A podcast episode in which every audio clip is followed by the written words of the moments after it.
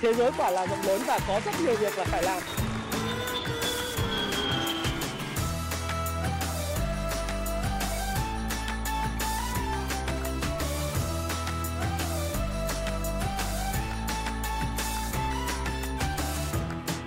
Hi, xin chào tất cả các bạn. Chào mừng các bạn đã quay trở lại với channel của Thái Phạm.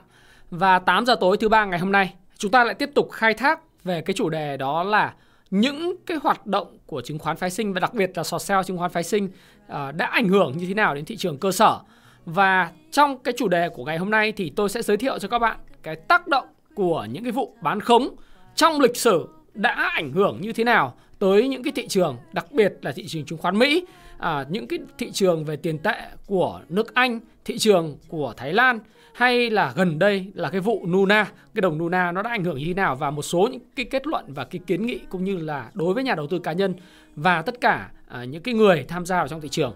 Thì chúng ta cũng biết rằng là tôi đã từng chia sẻ trong cái video livestream của cái ngày hôm thứ bảy đó là nếu như chúng ta không quản lý à, những cái hoạt động mà phái sinh à, thật là tốt thì hoàn toàn có thể là những kịch bản của Shanghai Index năm 2015 có thể lặp lại. Chính bởi vậy, à, đây là một cái tham khảo rất là tốt. Mặc dù đối với đây việc ờ, thị trường phái sinh thì rất là cần thiết để cho phục vụ mục đích lương hạng, nhưng việc mà kiểm soát nó chặt chẽ là một trong những vấn đề mà tất cả nhà đầu tư rất là quan tâm. Thì ờ, tôi sẽ giới thiệu hôm nay cái chủ đề đó là một cái chủ đề về những cái vụ bán khống phái sinh hay những vụ vụ bán khống ờ, rất là nổi tiếng mang tính chất classical trong lịch sử kinh điển để các vị có thể tham khảo.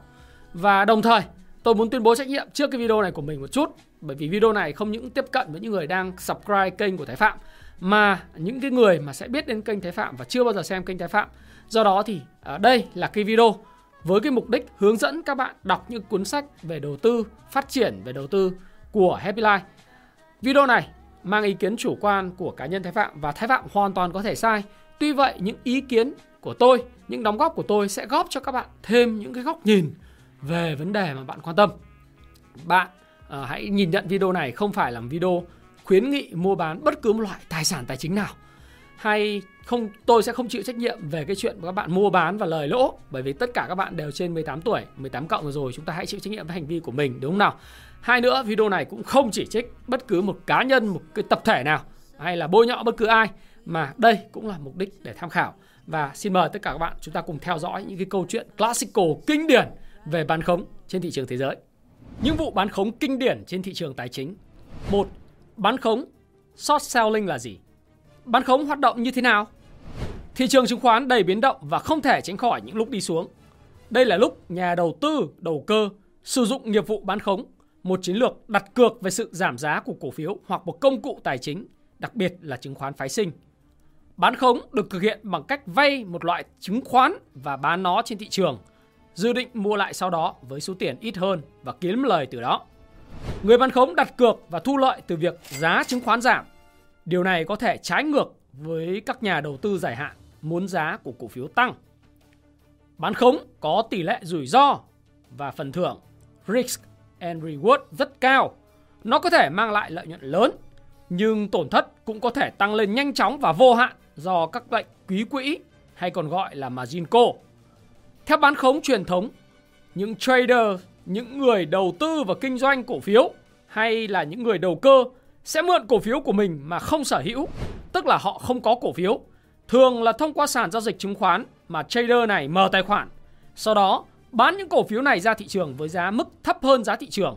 Mục tiêu của trader khi bán khống chứng khoán là sau đó mua lại những cổ phiếu này với mức giá thấp hơn rồi trả lại cổ phiếu đã vay. Khi đó, lợi nhuận của trader thu được là từ sự vụ tranh lệch giữa giá bán cổ phiếu ban đầu và chi phí mua lại chúng. Các nhà đầu tư hoặc những nhà quản lý quỹ có thể sử dụng nó như là một phương pháp giao dịch phòng vệ, hedging, chống lại rủi ro giảm giá của một vị thế mua trong cùng một chứng khoán hoặc một chứng khoán có liên quan. Nhưng bán khống nổi tiếng hơn cả là công cụ phục vụ cho mục đích đầu cơ gây tổn hại rất lớn cho thị trường. 2. Những vụ bán khống đi vào lịch sử Năm 1907, Jesse Livermore thâu tóm thị trường. Ngày 24 tháng 10 năm 1907, cả thị trường chứng khoán Mỹ rơi vào tình trạng côn mặt zin. Nhiều người cho rằng cả thị trường đã vĩnh viễn ra đi, không còn một lực mua nào nữa. Chứng kiến thị trường đang gặp khủng hoảng. Jesse Livermore đã quyết định là một việc đúng đắn và khôn ngoan. Ông bắt đầu mua tất cả những gì có thể mua. Các lệnh mua của ông đã khiến nhiều nhà đầu tư phố Wall khác làm theo và thị trường bắt đầu phục hồi. Sau chiến thắng này, ông được mệnh danh là anh hùng cùng với JP Morgan và bắt đầu sinh hoạt một cuộc sống xa xỉ và giàu có, rất nổi tiếng. Nhưng ít ai biết rằng chính JP Morgan đã phải năn nỉ và thuyết phục Jesse Livermore ngừng nghiệp vụ bán khống của mình lại ở thời điểm trước đó. Theo lời kể của ông trong cuốn sách Cách thực kinh doanh và đầu cơ cổ phiếu How to Trade in Stocks, JP Morgan đã cử một đặc phái viên liên hệ để thương lượng yêu cầu tôi ngừng bán khống. Điều mà tôi đang làm vào thời điểm đó. Và trong một ngày tuyệt vời nhất của tôi trong lịch sử sa sút năm 1907 đó, tôi đã kiếm được 3 triệu đô la chỉ trong một ngày. 1929, thương vụ bán khống lịch sử kiếm 100 triệu đô la. Lúc đó, Jesse Livermore cảm thấy có gì đó đang chuyển động trên thị trường. Ông quyết định ở lại văn phòng của mình để thực hiện các giao dịch bán khống trong suốt những ngày trước sự kiện thứ ba 29 tháng 10 đen tối. Trong vỏn vẹn một ngày, thứ ba đen tối, tài sản của Jesse Livermore đã đạt 100 triệu đô la, trong khi cả quốc gia Mỹ rơi vào hoảng loạn. Ông chính thức trở thành một huyền thoại bán khống lớn nhất bấy giờ. Đây là thời điểm ông bị cả nước Mỹ coi là nguyên nhân cho đợt bán tháo điên cuồng khiến nhiều người phá sản. Thật kinh khủng phải không nào? Tôi tin rằng chưa đến 4% các nhà đầu cơ bán khống trên thị trường chứng khoán cũng không nghi ngờ việc bán khống là cực kỳ nguy hiểm vì khả năng mất mát là không giới hạn. Cần phải kiểm soát cảm xúc của bạn như một cách mạnh mẽ trước khi bạn quyết định bán khống, theo lời kể của Jesse Livermore. Mặc dù khối gia sản của Jesse Livermore không tồn tại lâu, tuy vậy trí tuệ của ông đã ở lại với nhiều thế hệ trader. Những sai lầm của ông đã trở thành nguồn động viên và bài học cho các nhà giao dịch ngày nay. Tuy vậy, các bạn có thể thấy những tác hại của việc bán khống và đặc biệt khi có một lực lượng bán khống lớn và thành công trên thị trường như Jesse Livermore sẽ làm cho cá thị trường cơ sở bị trao đảo. Và đó là lý do tại sao có những thời điểm, đặc biệt vào năm 1929, ông bị coi là kẻ thù của toàn bộ nước Mỹ. 1992, George Soros, người đàn ông đánh sập ngân hàng Anh. George Soros là một trong những nhà quản lý quỹ đầu cơ thành công nhất từ trước đến nay. Trong thời gian điều hành quỹ Quantum Fund, quỹ này do Soros và Jim Zorer sáng lập vào những năm 1970, ông đã tạo ra lợi nhuận trung bình hàng năm là 30%. Cú trade của quỹ quan tâm Fund chống lại ngân hàng Anh năm 1992 có thể là thương vụ nổi tiếng nhất của quỹ. Mặc dù Anh không phải là một trong những thành viên ban đầu của hệ thống tiền tệ châu Âu EMS, nhưng cuối cùng Anh cũng đã tham gia vào năm 1990 với tỷ lệ mỗi đồng bảng Anh tương ứng với lại 25 đồng mark Đức DEM với giải dao động cộng trừ 6%. Đến giữa năm 1992, ERM, cơ chế tỷ giá hối đoái, dường như là một thành công vì hiệu ứng kỷ luật đã làm giảm phát trên khắp châu Âu dưới sự lãnh đạo của Ngân hàng Trung ương Đức. Tuy nhiên, sự ổn định không lâu khi các nhà đầu tư quốc tế đã bắt đầu lo lắng rằng giá trị tỷ giá của một số loại đồng tiền trong ERM là không phù hợp. Sau khi thống nhất nước Đức năm 1989, chi tiêu của chính phủ đã tăng mạnh, buộc Ngân hàng Trung ương Đức phải in thật nhiều tiền. Điều này dẫn đến lạm phát cao và khiến Ngân hàng Trung ương Đức không có nhiều lựa chọn ngoài việc tăng lãi suất. Tuy nhiên, việc tăng lãi suất đi kèm với sức ép tăng giá lên đồng mark Đức. Điều này buộc các ngân hàng trung ương khác phải tăng lãi suất cũng như duy trì tỷ giá hối đoái cố định của họ. Nhận thấy rằng nền kinh tế yếu kém của Anh và tỷ lệ thất nghiệp cao sẽ không cho phép chính phủ Anh duy trì chính sách này lâu dài. George Soros đã bước vào hành động và rồi đã chứng minh được rằng các ngân hàng trung ương vẫn có thể bị dễ dàng thiệt hại trước các cuộc tấn công đầu cơ. Thật khủng khiếp là chỉ trong một thời gian ngắn, một tuần năm 1992, George Soros đã thu về 1,1 tỷ đô la tiền lợi nhuận. Khi đó, đồng bảng Anh sụt giá thê thảm. Lúc này nước Anh đã phải rút ra khỏi cơ chế tỷ giá hối đoái châu Âu. Đây là một thí dụ kinh khủng nếu một quốc gia không lường trước được vai trò và tác động của bán khống, đặc biệt là bán khống của những quỹ đầu tư nước ngoài đối với lại tỷ giá của một quốc gia đó trong những nền kinh tế đang bị ảnh hưởng bởi lạm phát, ảnh hưởng bởi chế độ tỷ giá hối đoái, niêm yết chặt chẽ, cố định với lại một cái đồng nội tệ. Đây là một vụ việc vô cùng quan trọng và nghiêm trọng và nó đánh giá rất cao vai trò của bán khống đối với sự sụp đổ của một ngân hàng trung ương. George Soros đã từng được coi là kẻ thù của nước Anh. Mặc dù ông là anh hùng trong giới trader, nhưng ông bị coi là kẻ thù của nước Anh năm 1992 bởi vì ông đã giật sập ngân hàng Anh. Và điều đó bạn cũng thấy cái tác động của bán khống đối với lại vị thế của một quốc gia trong thị trường tài chính toàn cầu như thế nào nếu chúng ta không để ý tới tỷ giá hối đoái, nếu chúng ta không để ý tới những hoạt động bán khống của các quỹ đầu tư ngoại thì thực sự sẽ là một trong những rủi ro rất lớn nếu như nền kinh tế đang suy yếu, tỷ giá hối đoái bị mất giá hoặc neo với đồng đô la đang tăng giá và điều đó chứng minh thấy các quốc gia cũng rất thận trọng với các hoạt động bán khống của các quỹ đầu tư. Năm 1997, câu chuyện George Soros bán khống đồng bạc Thái. Ngoài thương vụ trên, Quantum còn có rất nhiều vụ đáng kể. Và đây là một trong những vụ rất là nhiều tai tiếng và gây nhiều tranh cãi nhất do quỹ này thực hiện. Nó gắn với lại cuộc khủng hoảng của châu Á năm 1997 và tiền tệ của Thái Lan và Malaysia đã mất giá ngay trước thềm năm 1997 đến năm 1998 diễn ra cuộc khủng hoảng tài chính châu Á. Lúc này đồng bạc Thái đã neo tỷ giá vào đồng đô la Mỹ bất chấp sự sai khác về các vấn đề về kinh tế vĩ mô, thí dụ như lạm phát cung tiền của các quốc gia. Nhận thấy đồng bạc Thái được định giá cao hơn so với giá trị thực. George Soros đã bán khống một lượng rất lớn đồng bạc Thái trên thị trường ngoại hối. Ngân hàng Trung ương Thái đã phải quyết tâm giữ tỷ giá bằng cách liên tục mua vào đồng tiền này cho đến khi dự trữ ngoại hối của Thái Lan cạn kiệt và buộc phải tuyên bố thả nổi tỷ giá đồng bạc. Kết quả là đồng bạc đã mất giá và George Soros đã thu lời rất lớn từ thương vụ này. Lại một lần nữa chúng ta thấy nếu như một quốc gia yếu về nền kinh tế và có những sự điều chỉnh về tỷ giá hối đoái cũng như là những vấn đề liên quan đến lạm phát thì có thể là mục tiêu của những cuộc bán khống từ những quỹ đầu tư ngoại khổng lồ ảnh hưởng đến tình hình ổn định vĩ mô. 3. Những sự kiện gần đây Năm 2014-2015, sự sụp đổ của thị trường chứng khoán Thượng Hải có mối liên hệ chặt chẽ với lại hoạt động bán khống trên các thị trường phái sinh. Sau cuộc khủng hoảng tài chính toàn cầu năm 2008, trong một nỗ lực để giải phóng thêm tiền cho giao dịch, Ủy ban điều tiết chứng khoán Trung Quốc CSRC đã nới lỏng một số quy định tài chính liên quan. Trước năm 2010, hành động bán cổ phiếu ngắn hạn, vay mượn và bán bằng niềm tin, giao dịch quý quỹ với nợ bị nghiêm cấm tại Trung Quốc. Tuy nhiên sau đó, bán khống theo thời gian, đã trở thành chiến lược đầu tư phổ biến nhất trong số các nhà giao dịch tại Thượng Hải. Trung Quốc đã thử nghiệm cho 90 công ty được lựa chọn ủy quyền bán ngắn hạn và giao dịch đòn bẩy.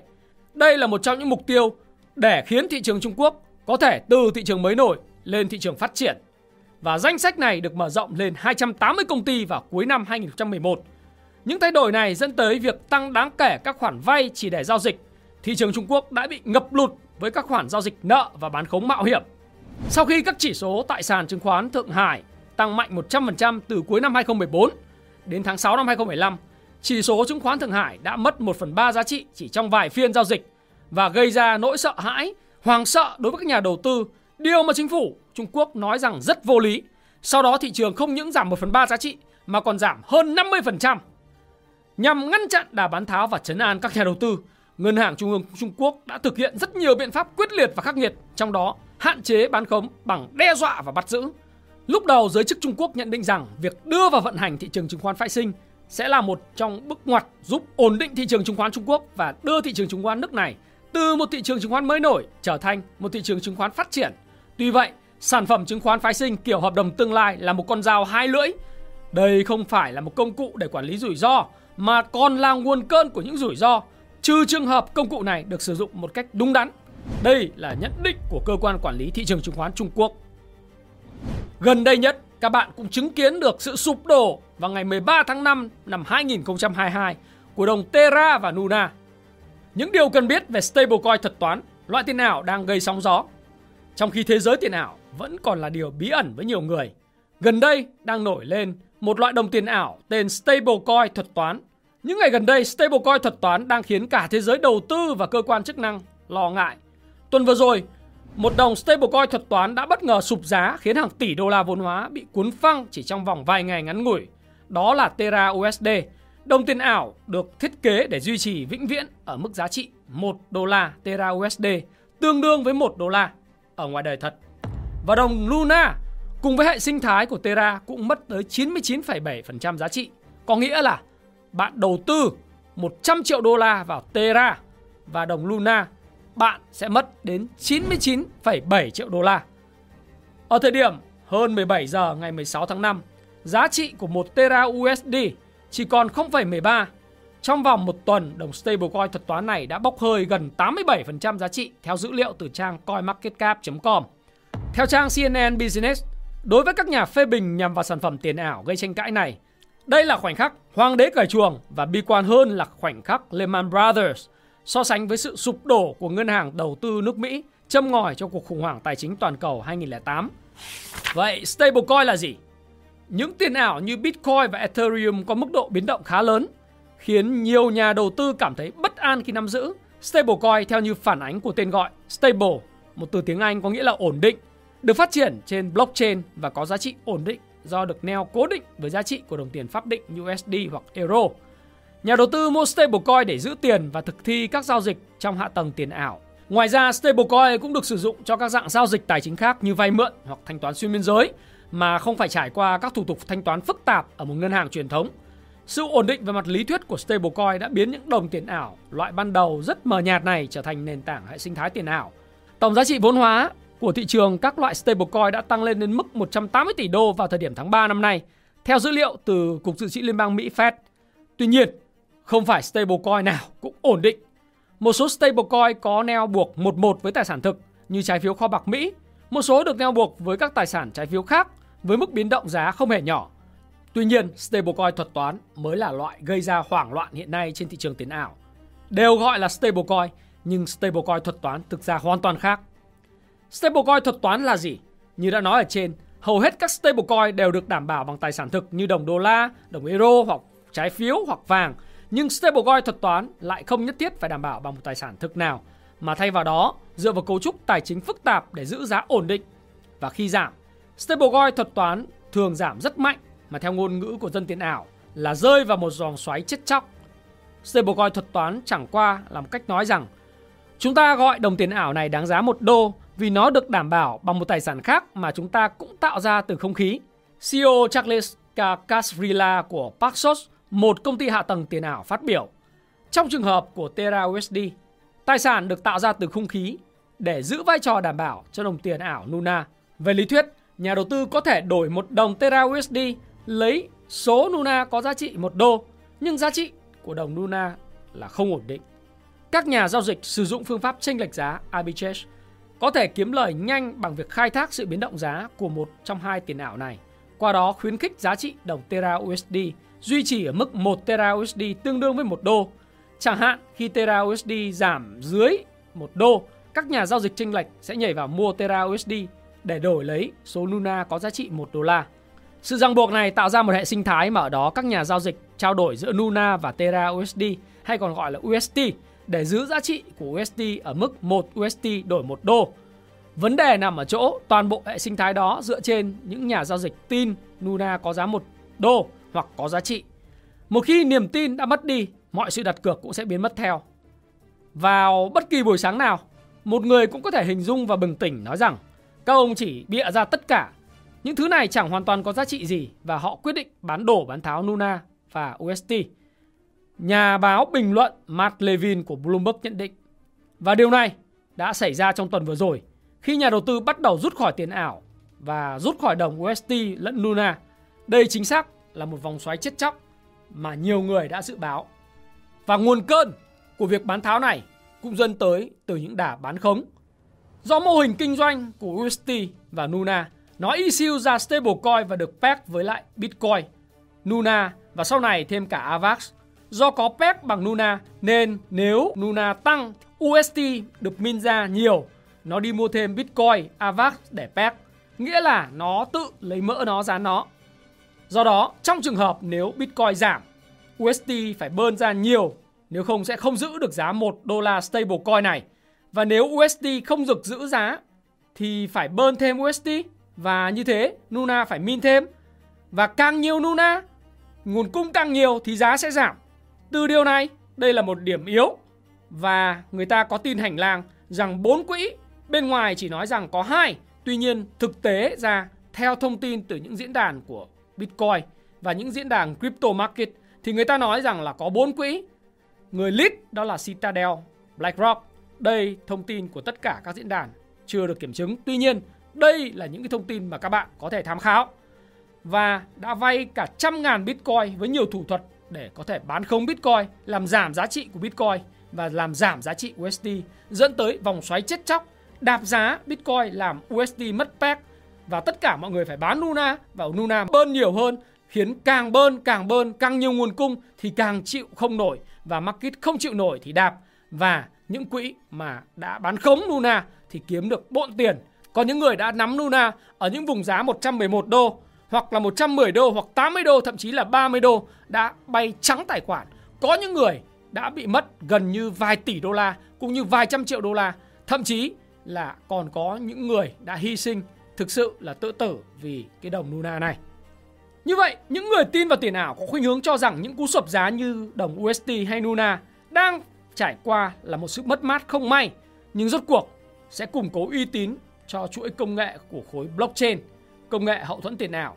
Tuy vậy, chúng ta tin rằng bất cứ kẽ hở nào khiến cho hoạt động bán khống có thể phát huy tác dụng thì đều tạo ra những vòng xoáy chết chóc và khi lợi dụng được những kẽ hở có thể nói những quỹ đầu tư kia là những người thông minh, nhưng các bạn thấy, đổi lại tính mạng và tiền bạc của hàng trăm, hàng ngàn nhà đầu tư đã bị bay, biến và đổi lại, hàng trăm, hàng ngàn những nhà đầu tư, tài sản của họ đã bị bốc hơi, thậm chí bốc hơi cả thêm về sinh mạng của họ nữa do đó, việc sọt sale thực sự là rất nguy hiểm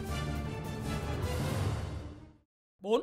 Góc nhìn của nhà đầu tư huyền thoại Warren Buffett về phái sinh trong bức thư gửi cổ đông vào năm 2002, Warren Buffett đã từng nói Tôi và Charlie có cùng quan điểm về sản phẩm phái sinh và những hoạt động giao dịch đi kèm với chúng. Tất cả đều là bom hẹn giờ với những bên liên quan và cả nền kinh tế nữa. Nhiều người lại cho rằng phái sinh giảm thiểu những vấn đề của nền kinh tế và góp phần ổn định nó, kích thích giao thương và gỡ bỏ những rào cản cho những cá thể tham gia trong đó. Nhưng nếu nhìn dưới góc độ vi mô, điều đó thì khá đúng. Mặc dù vậy, Buffett lại cực liệt phản đối điều này.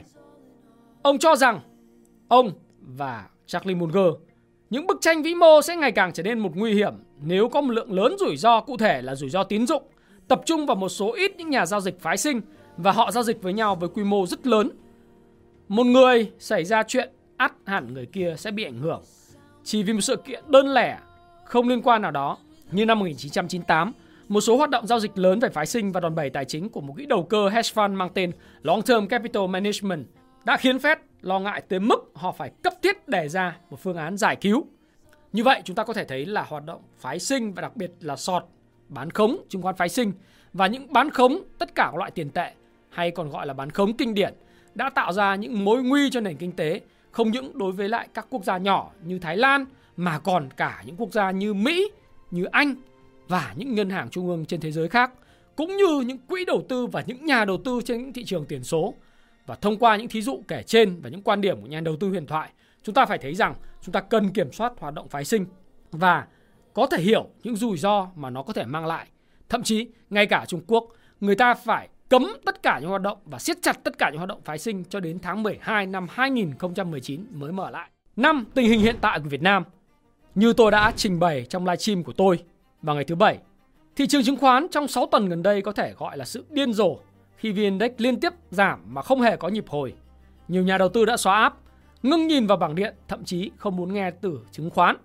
Chứng khoán của chúng ta đã biến động một cách giảm phi lý, như có thể xảy ra chiến tranh hoặc thiên tai địch họa. Có rất nhiều lý do. Tuy nhiên, như tôi đã nói, một trong những nghi vấn của thị trường và chính bản thân tôi nhắc lại, đây là ý kiến cá nhân của tôi tác giả Thái Phạm và tôi hoàn toàn có thể sai nhưng sẽ góp cho các bạn góc nhìn về vấn đề bạn quan tâm. Có thể đó là làn sóng chứng khoán đầu tư phái sinh. Nguồn lợi béo bở đã giúp thúc đẩy người chơi bán bất chấp tất cả các cổ phiếu cơ sở để sọt chứng khoán phái sinh. Chỉ trong 6 tuần gần đây, số hợp đồng phái sinh chủ yếu là vị thế sọt sell bán khống đã gia tăng kinh khủng từ 280.000 hợp đồng lên tới 437 hợp đồng ngày 13 tháng 5 năm 2022, tương đương giá trị giao dịch khoảng 53.000 tỷ đồng. Trong khi Trung Quốc, như tôi đã nói thí dụ với bạn, cho rằng phái sinh và những sản phẩm chứng khoán phái sinh là một sản phẩm khiến Shanghai Index sụp đổ vào năm 2015 và sau đó họ kiểm soát rất chặt chẽ cho đến khi họ cảm thấy tự tin và mở cửa trở lại thị trường chứng khoán phái sinh tháng 12 năm 2019. Và họ cho rằng đây là nguyên nhân khiến Shanghai Index năm 2015 sụp đổ khoảng hơn 50% giá trị và từ đó tẻo ra rất dè dặt với chứng khoán phái sinh vì lo sợ những hệ lụy của đến thị trường cơ sở thì chúng ta cũng cần phải lưu ý về nghiệp vụ bán khống trên thị trường chứng khoán phái sinh. Trong lời cuối trong cuốn sách của mình, nhà đầu tư huyền thoại Jesse Livermore đã viết trong tương lai, nhà đầu cơ sẽ bị thay thế dần bởi các nhà đầu tư.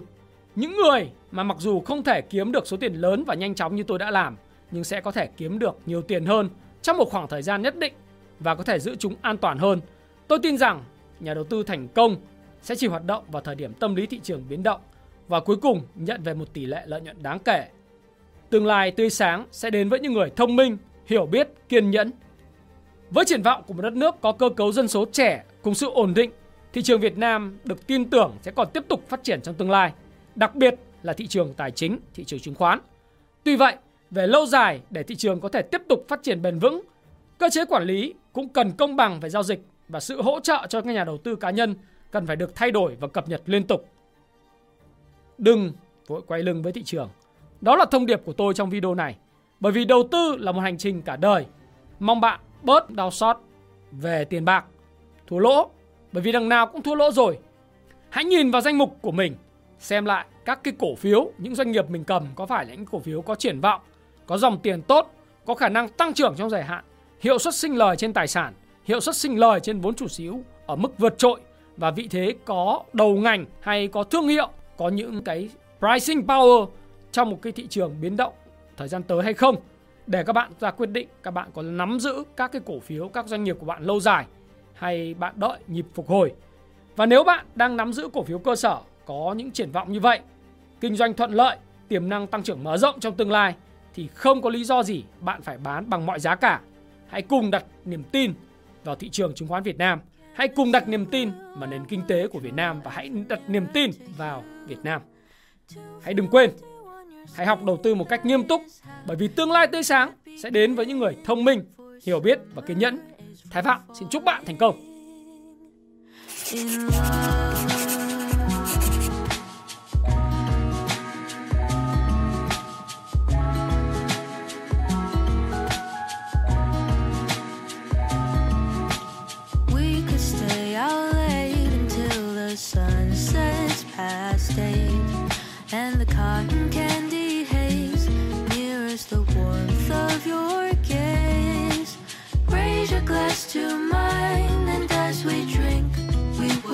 God.